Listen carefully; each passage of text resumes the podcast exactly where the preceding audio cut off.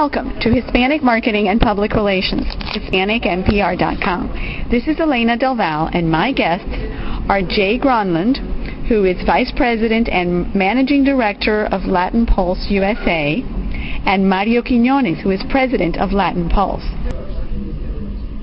Today we will discuss emotional branding, how to capture the mind and heart of the Hispanic consumer. Jay Gronlund is a marketing professional with over 30 years of senior management experience in large multinationals and in international consulting. Jay founded the Pathfinder Group in 1990. The group specializes in business development overseas for U.S.-based clients. In September 2004, the Pathfinder Group joined forces with Latin Pulse to expand its professional capabilities in the U.S. Hispanic market. Before starting Pathfinder, Jay was the Vice President and Director of Marketing for Newsweek. He was Senior Vice President of Marketing and New Business at Seagram, Group Manager at Church & Dwight, and Brand Manager at Richardson Vicks. He has a Bachelor of Arts degree from Colby College and an MBA from Tuck at Dartmouth College. Jay has been teaching a positioning and brand development course at NYU since 1999. Mario is founder and responsible for the operations of Latin Pulse since July of 2000. Under his leadership, Latin Pulse has experienced continued growth in Mexico and expanded operations to Central America, South America, and the U.S. Hispanic market. Mario has led the development of different AccuPoll products, which include cinema testing, car clinics, packaging, and advertising testing. In addition to the development of these marketing products, he's responsible for the enhancement of a new human resources product utilizing the AccuPoll methodology.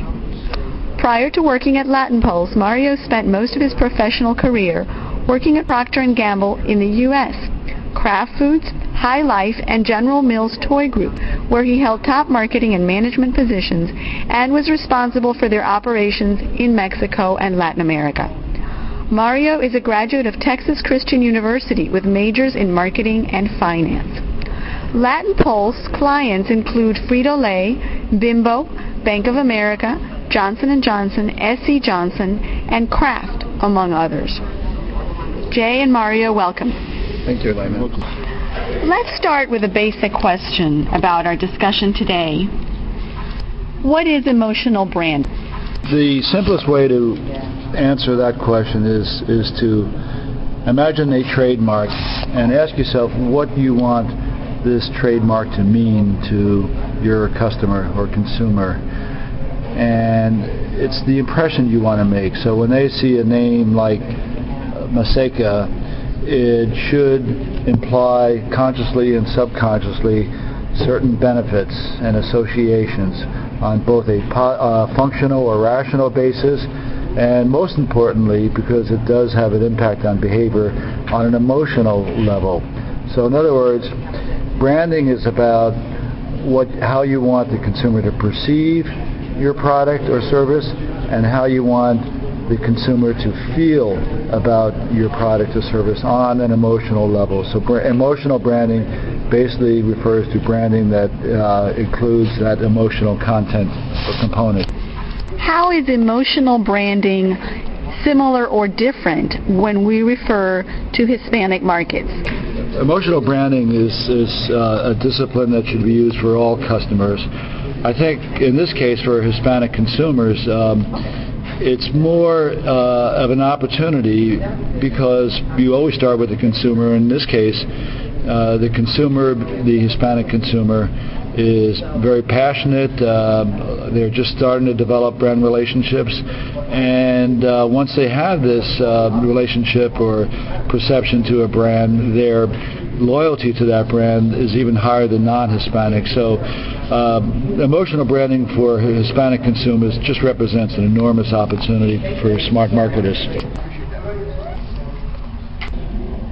What role does emotional branding play within a marketing plan? Well, actually, emotional branding or any branding process is strategic, and it's it comes even before the development of the actual marketing plan. all marketing plans should revolve around your positioning and what your brand essence or personality is. That should include the emotional component. So it's really the core of marketing. Uh, you go to the consumer, do smart research, get to know the consumer, gain consum- uh, some consumer insights, develop an emotional profile of the consumer that uh, determines what your brand is all about. And once that brand is defined on both a functional and an emotional level, that should dictate all marketing initiatives and all marketing plans. When we talk about U.S. Hispanics, we're actually talking about a very diverse market. We're talking about 44, 45 million people, depending on what statistics you use, that are truly spread across the country in urban, suburban, rural areas that come from all different ethnic groups and all backgrounds in terms of country of origin, et cetera, et cetera. How does this diversity affect the emotional branding? In fact, I think um, this could be a good opportunity because with today's research capabilities and the great variety of media, uh, you can pinpoint more precisely the specific uh, micro segments of the of your market. In the Hispanic um, consumer market, uh, they do vary uh, by origin, by by geogra- geography. Um, and even um, by region, and I think one example is uh, is a, a brand like Maseca that they've uh, introduced uh, or, or, looked at different food products, and the regional difference within Mexico, which is very specific, uh, had a bearing on on how to position uh, this brand. And Mario can tell you a little bit more about this.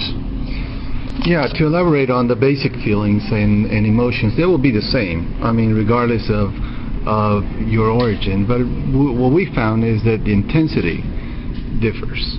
Uh, and intensity is related to things that you can associate feelings, intense feelings with from could be your childhood, could be your place where you come. Music, for instance, will help you uh, enhance feelings and emotions depending on where you're from. So, uh, but coming back again, basic emotions will be the same uh, for all individuals. It's just intensity that will differ.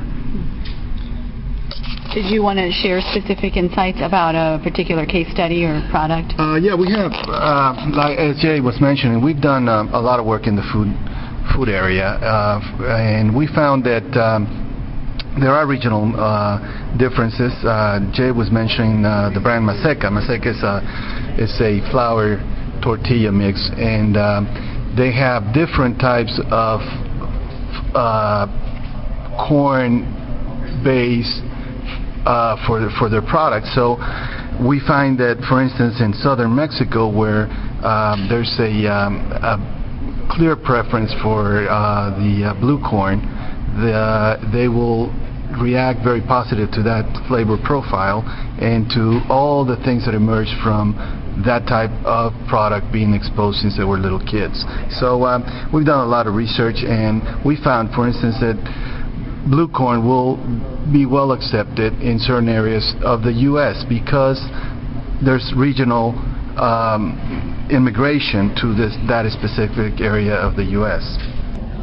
Jay and Mario, thank you for joining us, and to our audience, thank you for listening to today's interview with Jay Gronlund, who is Vice President and Managing Director of Latin Pulse USA, and Mario Quiñones, who is President of Latin Pulse who discussed emotional branding, how to capture the mind and heart of the Hispanic consumer.